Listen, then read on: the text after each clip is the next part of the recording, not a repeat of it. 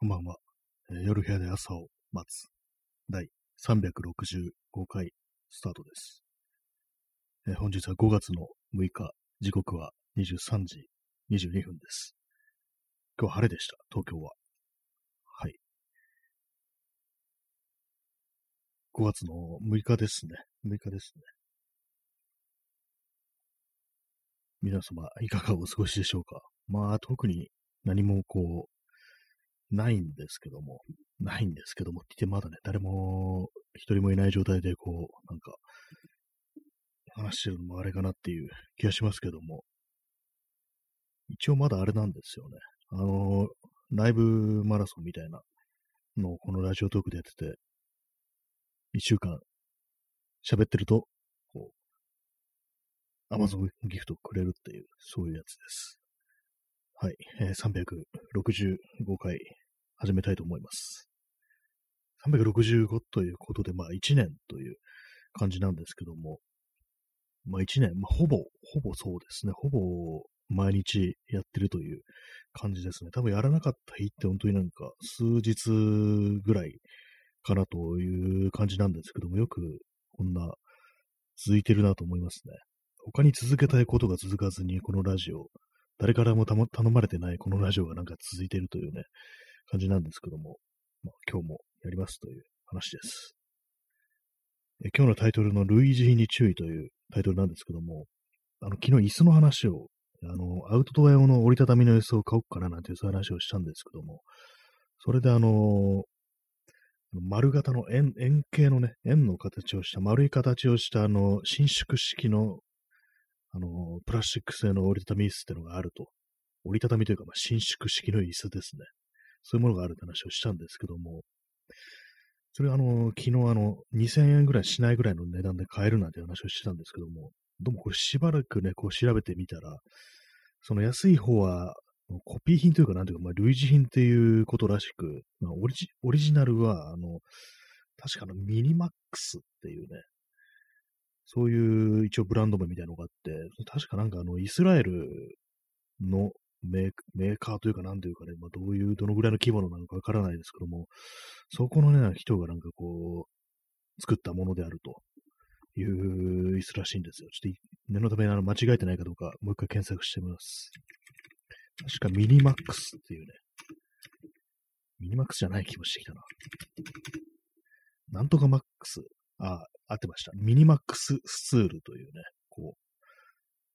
う、あるんですよ。これはオリジナルはまあその5000円ぐらいですね。見てると。これがもう正規品で、で、まあ耐荷重が120キロっていうね、ものらしいんですけども、それであの、類似品とかね、まあ、コピー品はあの、そのミニマックスっていう刻印が入ってないみたいな、そういうことらしくって、で、そういうのは大体まあ2000円とかね、1500円から2000円ぐらいでまあ、売ってるんですけども、一応なんかこう、ネット上の評価とかね、読んでみると、割になんか体重重めの人がね、乗った時にいきなりバキっていったみたいな、なんかそういうことがね、書いてあったんで、最初一瞬なんか別に類似品でも似たような機能を持ってるから別にいいかななんていうふうに思ったんですけども、まあちょっとやめとこうみたいなね、まあそういう感じでこう、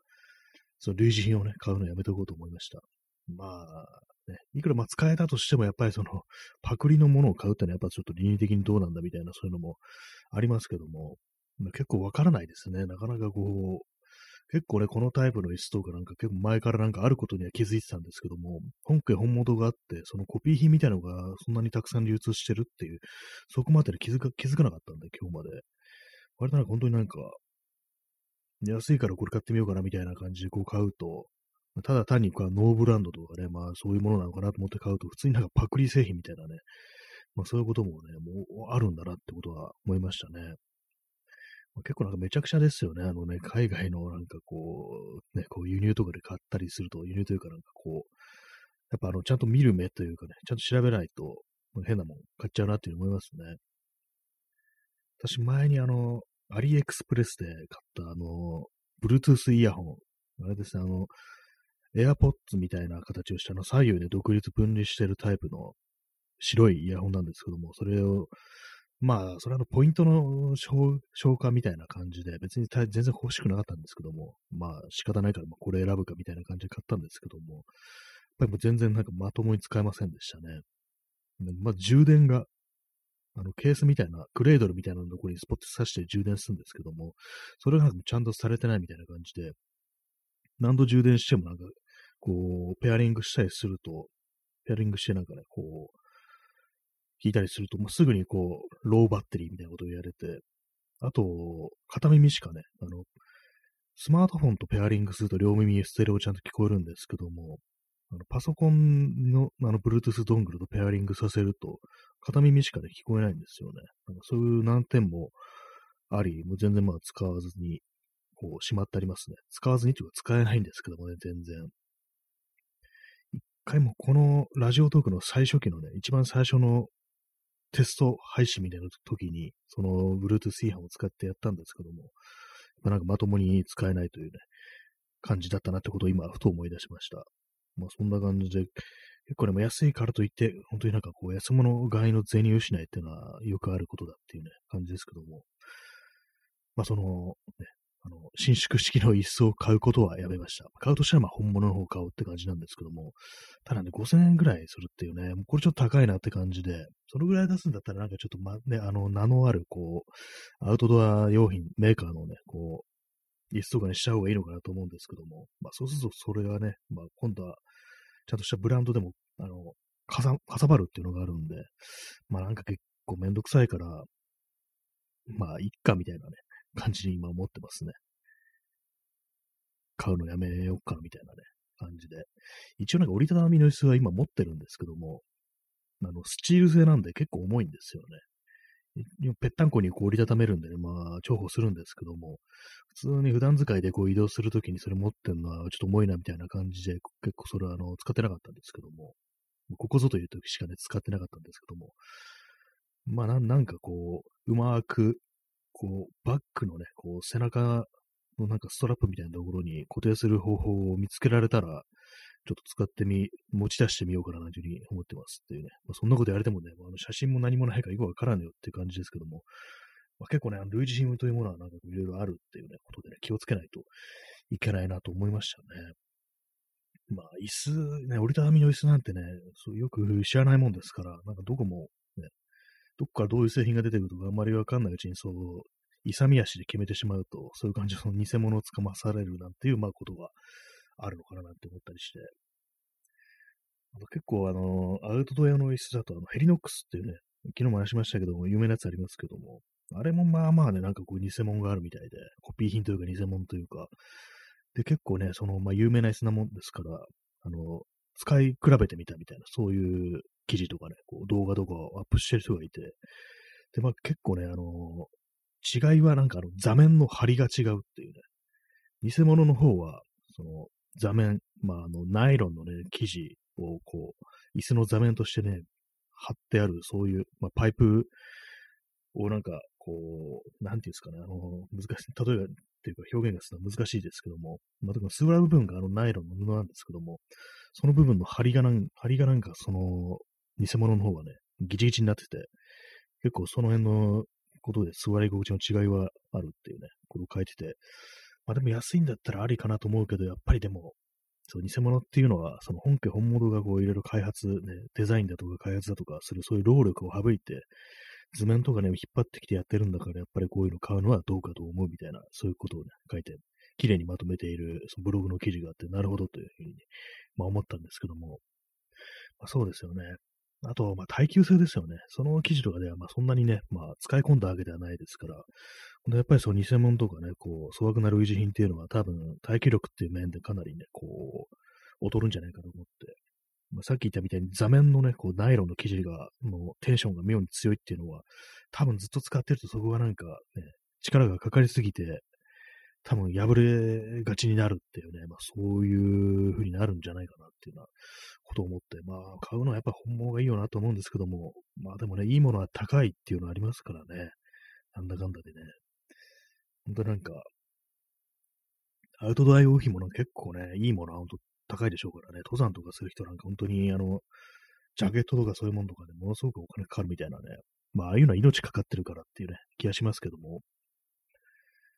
まあそういう感じ、まあ椅子はね、椅子はまあ限度ありますからね、まあいいんですけども、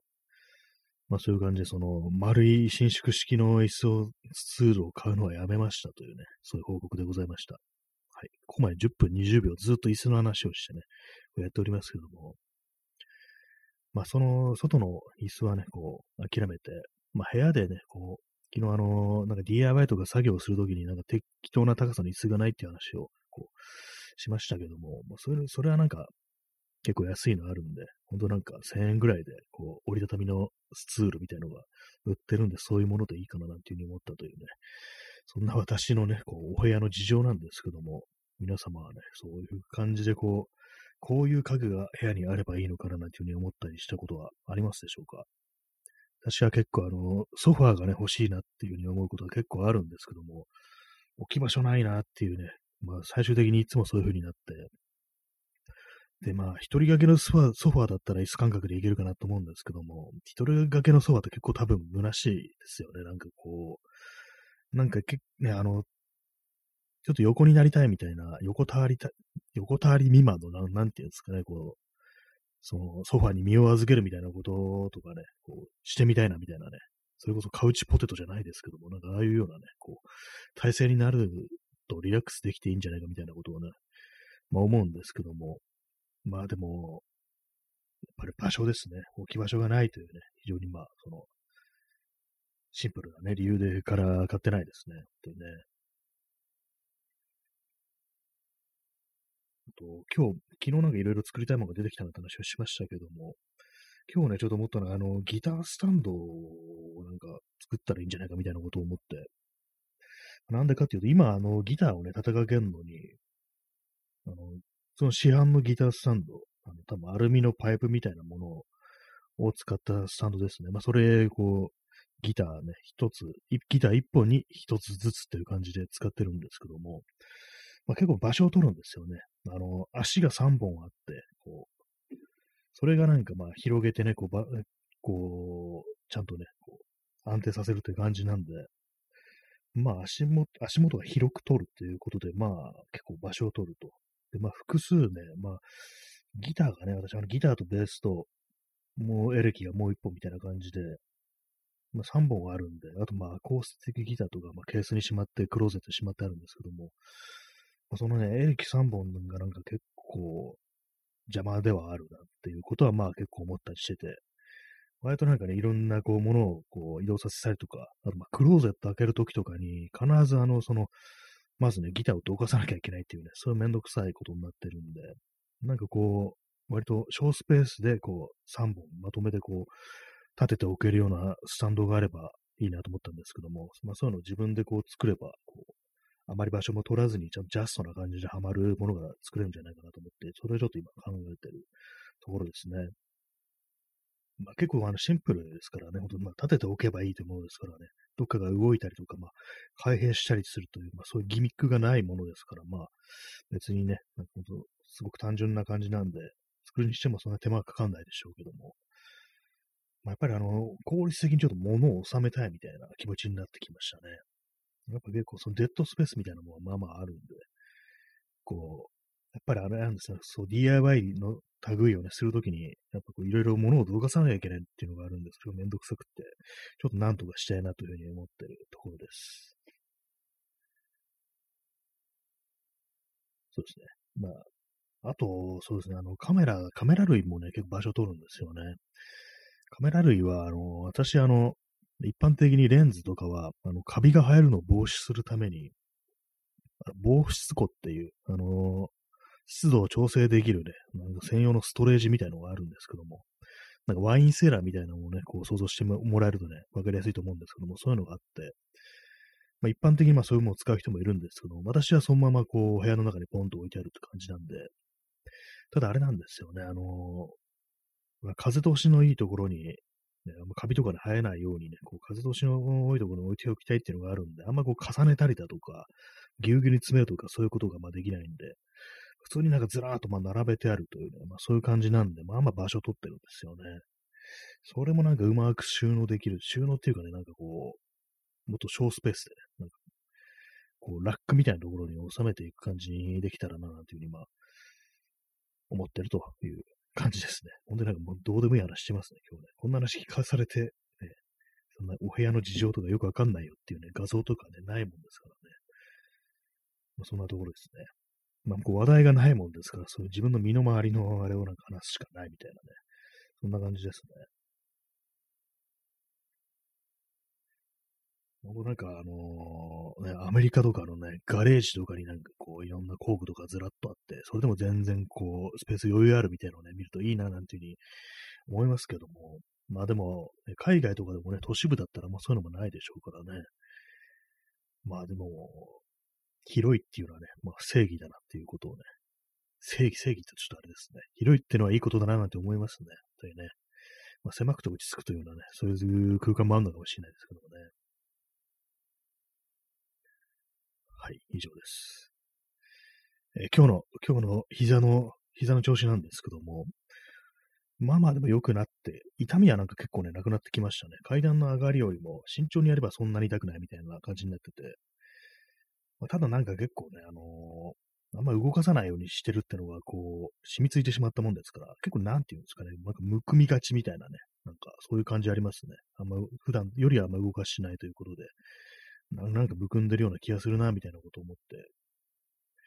で、今日はあれですね、あの、あのサロンパスをね、貼ってますね。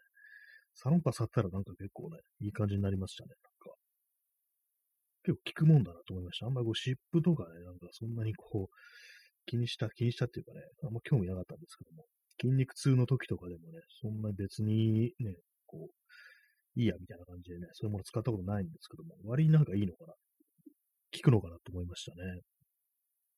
一応、この間、あの、ね、歩いた時に、あの、痛い方の膝をかばって、あの、反対側のなんかフラーゲルが結構筋肉痛になったんで、そこにもなんかちょっとね、貼ったりしてる感じですね。えー、P さん、押し入れで寝るのは狭くて落ち着く。まあ、ドラえもんスタイルですね。押し入れで寝るのをね、確かあの、狭いとこってなんかいいですよね。私なんか日本のね、日本の住、なんか昔っぽいね、あの、そういうことドラえもんがね、寝てるような教え、多分あれ湿気とかね、かなりやばそうな気がするんですよね。あれ、あれまあ2階だったからまだマシかもしれないですけども、1階の押し入れとか、ね、なんかね、だいぶなんか湿気とかでなんかあれな感じになりそうですけども、でもなんか結構あの、狭いとこ入りたいっていうね、気持ちみたいなのはね、結構わかる気しますね。なんとなくそういうねぐ、ねぐらというか穴ぐらというかね、そういうところにスッと入り込んでっていうね、ありますけども、私も、結構あの、結構つかね、若干あの、兵所恐怖症のね、毛があるんですけども、あんまね、あの、そういう押し入れ的なところはそんなには怖くないですね。私がなんか怖いのは、あの、やっぱあの、あれなんですよね。足、足がね、なんなんかあの、立てないようなところっていうんですかね、座るぐらいのあれもないようなね、隙間っていうんですかね。まあ、そのぐらいの隙あの、狭さになってくるとちょっと怖いですね、かなり。鍾乳、鍾乳洞とかでどんどんどんどんね、あの、ケーブダイビングつってどんどんどんどん狭いとこ入ってくのとかありますけども、あれなんかすっごい怖いですね。これどっか引っかかって出れなくなったらどうなるんだみたいなことを考えてかなりね、怖いんですけども、怖いなと思いながらもね、たまになんか YouTube とかで検索してこう、見てしまう時があるんですよね。何なんですかね、あの、なんか自己動画を見るみたいな感覚でこう見てしまう。そんなね、時がね、ありますね。はいそんな感じで狭いところのね、こう話をね、しておりますけども、まあ、あの、猫とか、猫ってなんか狭いところずんずん入ってきますよね。押し入れとか入ってなんか眠るっていうようなこともあったり、箱があったらね、箱に入っていったりなんていうことをよくやったりしますけども、あれもどういう習性なのかなっていう、やっぱ身を守るというところなんですかね。敵の入ってこれないようなところにスッと入ってね、こう、そこで、こう、安全に暮らすみたいな、そういう、まあ、本能的なものなのかなと思うんですけども、人間にも若干そういうとこあるのかなと思いますね。狭くて落ち着くところっていう。まあ、狭い、狭いところね、まあ、結構微妙なところですね。その、聖書教書的なところと、まあ、その落ち着くところっていう、一体何がね、分けてるのかちょっとよくわからないんですけども、やっぱりあの狭くてもあの自由に動けるとか、まあ、あのいつも出れるとか、そういう確証があるところはまあいいっていうね、ことなのかもしれないですね。まあ、その皆様の好きな狭いところ、嫌いな狭いところありましたら教えてください。ね、ちょっと想像すると怖いですけどもね。まあ、地下っぽいとかちょっと怖いですね、なんか。床下は怖い。でも天井裏は怖くないみたいな、そういうなんかちょっと微妙なね、違いですけども、動きづらさ的にはそんな変わんないかもしれないですけども、なんかこう、床下とかね、なんかこう、怖いですね、私今日ちょっとね。DIY 的ななんかね、作業をやってる動画とかで、たまにこう、床下とかに何かこう、やるために入るみたいなのを見ると、ちょっと怖いなみたいなこと思いますね。まあ、できるだけこう、なんか何かにね、そういう狭いところに閉じ込められるっていうようなところ、ね、ことにならなければいいなと思います。ね。はい。まあ、膝の話にね、戻りますけども、まあ、そのサロンパス、サロンパス A、A でいいのかな？サロンパスエースとかじゃないかな、まあ、よくわかんないですけども、サロンパスですね。これによってなんかちょっと少し楽になったってあるんですあるんですけども、前に私聞いたのが、あの、サロンパスを足の裏に貼ると、すごい血行が良くなって、それで、なんか痩せる、痩せたっていう話を聞いて、私今足の裏に貼ってるんですけども、効くんですかね？どうなんですかね？なんか足の裏がちょっとひんやりとかいうかスーッとしてる感じなんですけども、なんかね、むくみとかにすごい効くみたいな話を聞く、聞くんですけども、なんかあんまりそんなになんかね、パッと違いはわからないっていうか、まあもう少し時間が必要なのかなと思うんですけど、でも結構もう何時間もね、経ってるんですけども、どうなんですかね。結構ね、結構良くしていきたいですね、本当にね。さすがにね。本当に。えー、P さん、棺に入れられ、受け、生き埋めに。ああ、怖いですね、それね。生き埋めは本当ね、勘弁してほしいですね。なんかあの映画でありましたね。棺に生きられて、入れられてなんか生き埋めにされて、で、いかにね、生き残る、なんかどう脱出するかみたいな、そんな映画があったんですけども、見たことないんですけども、なんか唯一持ってるのが、あの、携帯電話で、しかもそのバッテリーもあんま残ってないみたいな状態で、どうやってこう、脱出するかみたいな、そんな映画があったような気がします。内容実際見てないんでよくわかんないですけども、あれも怖いですね。棺に入りたくないですね。死んだらやっぱりあのなんか散骨してほしいようなそんな気がしますね。狭いね、こう、ところに、暗い土の下に埋めないでくれっていうね、そんな気がしますね。今のその暗い土の下に埋めないでくれっていうね、こう、フレーズは、あの、柳ジョージの曲でなんかそんな、遺言っていうね、あの曲があるんですけども、暗い土の下に埋めないでくれっていうね、なんかそういう歌詞がね、あったなということを今ふと思い出しましたね。どういう歌詞だったかな？あ、泣き、泣き殻をね、こう小さな船に乗せて、なんかこう海までね、流してほしいっていうね。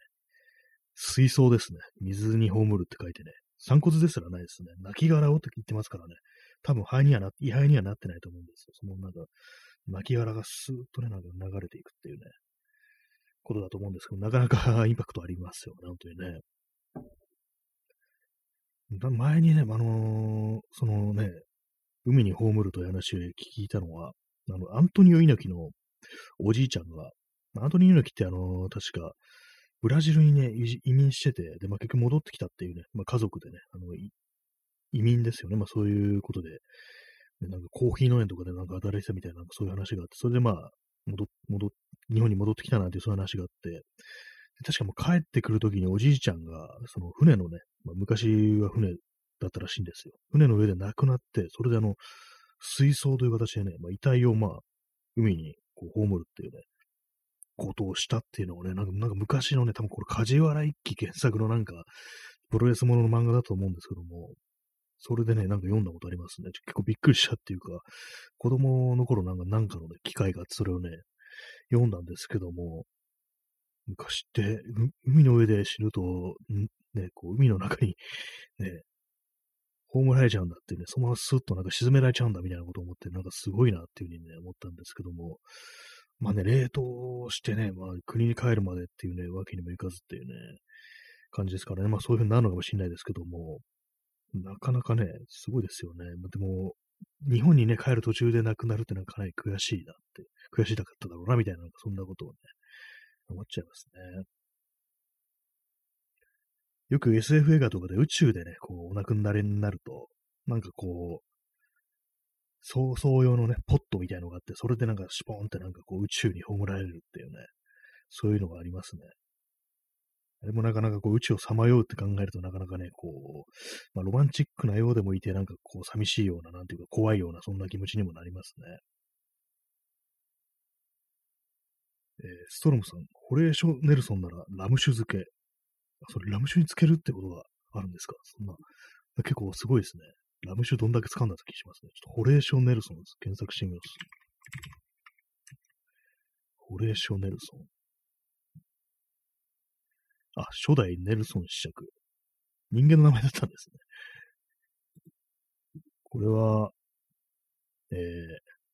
1758年から1855年まで生きた人で、アメリカ独立戦争、ナポレオン戦争などで活躍したイギリス海軍提督ということらしいですね。ラム酒漬け、ラム酒漬けの話書いてあるかな。あ、ありますね。死後遺体保存のためにラム酒の樽につけられたが、偉大なるネルソンにあやころうとした水兵たちが盗みにしてしまい、帰国の際に空っぽになっていたという。それかなりね、ね、すごいことしますね。こう遺体のエキスがなんかこう出てる酒、エキス出るのかどうかわかんないですけども、アルコールにつけてると、なかなかすごいことしますね。なんか遺骨をなんか、ね、骨を食べるみたいな、そういう感じですかね。あやかるっていうなんか、なんかすごい話ですね。まあ、ラム酒があったからね、まあそういう、そこにしかつけれることができなかったかもしれないですけども、ね、船の、船の上で亡くなったんですかね。ちょっと今、全部、結構長くって読めてないんですけども。ああ、なんかすごいですね。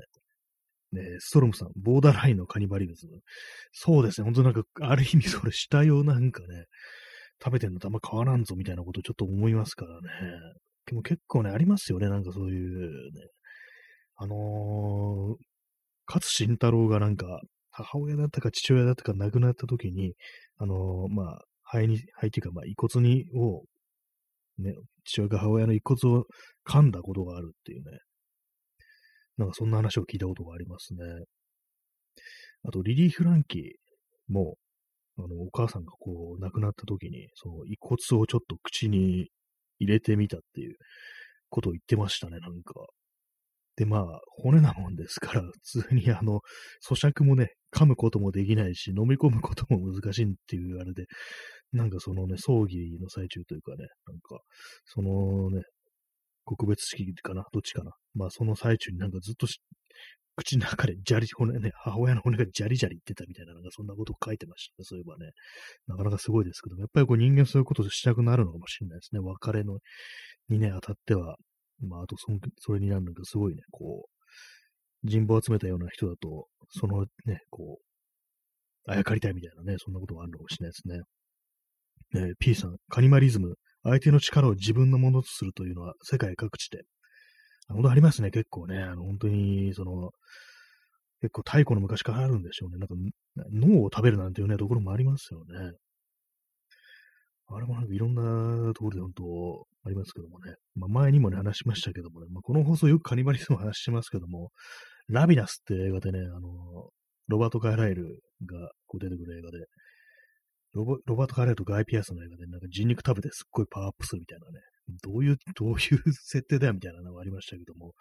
なんかね、こう、人肉食というものの中にある、ね、ある程度こう人間のこ、人間を引きつけるようなね、なんかそういう魔力みたいなものがあるのかもしれないですね。まあ、私はまあ食べたいとは思わないですけども、まあでもね、なんか、うん、P さん、戦争と紐づいた宗教的儀式として、あ、そうですね、なんか結構、部族間の争いとかで、まあ、勝った方がね、こう、死んだ者の魂というか、まあそういうものを自分のね、こう、ものとするために、自分の中で生き続けるという、